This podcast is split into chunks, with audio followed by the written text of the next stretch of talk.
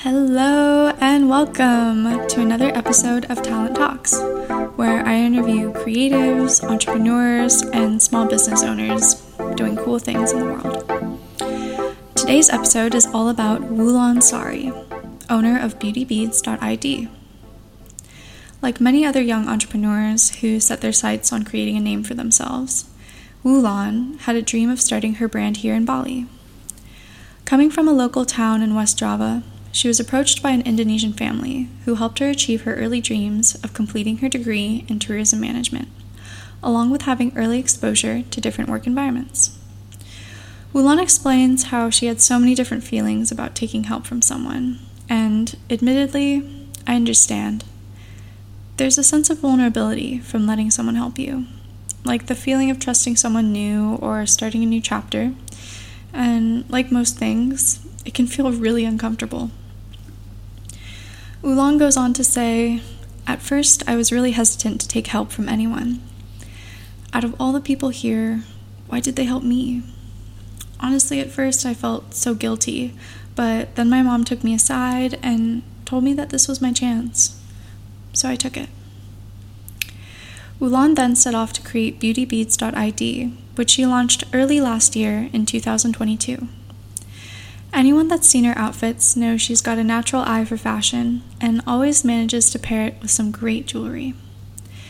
Diving deeper into doing what she loved, she first started looking for local manufacturers and materials to source her beauty beads. Then launched her first line of rings.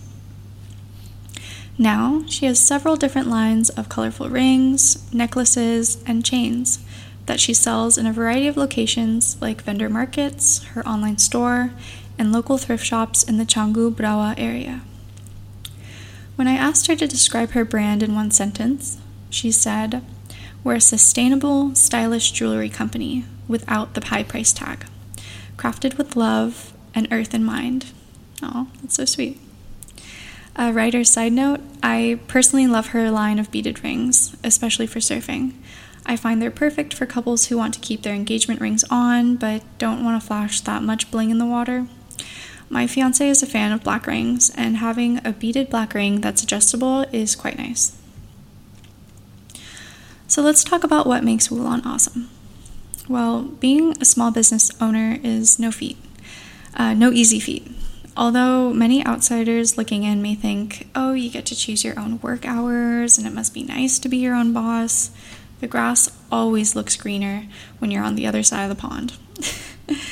In reality, small business owners that have no angel investors or individuals that loan them money to begin with pull themselves up by their bootstraps, working 50 plus hours a week for months before seeing a return on their investment. So, what makes Wulan keep going?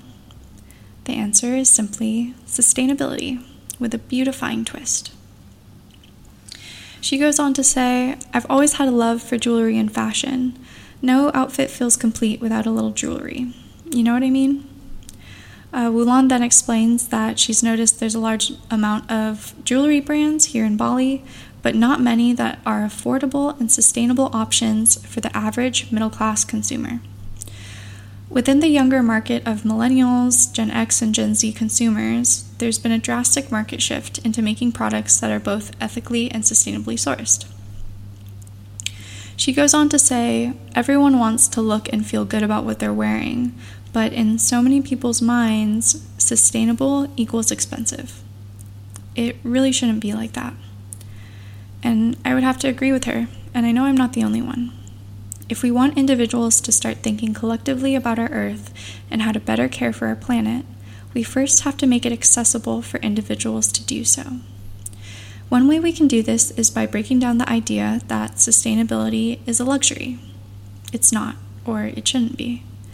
Instead, it should be seen as a positive and common practice, a small lifestyle adjustment that people can consistently stick to. So, what's next for Wulan and BeautyBeads.id? Wulan wants to focus or continue focusing on creating a sustainable closed loop system surrounding all the products she sells and is actively trying to have all products be locally sourced and manufactured. Along with working hand in hand with manufacturers, Wulan is also considering a buyback or trade in program so customers can keep trying new pieces, walk into the store if something breaks, and overall it reduces the chance that her product ends up as waste somewhere on the island. She goes on to say, I want to be responsible for all of the products I put into the world. More often than not, once a product leaves the store, it's out of the owner's mind. But why is that? If a product breaks or there's an issue, I want customers to come back to the store instead of it ending up in the trash. We have enough of a waste management problem on Earth as it is.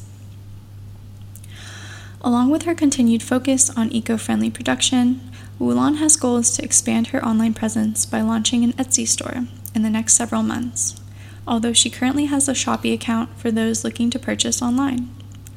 She's also considering a secondary location somewhere in France. BeautyBeads.id is proudly a woman owned and Indonesian owned business.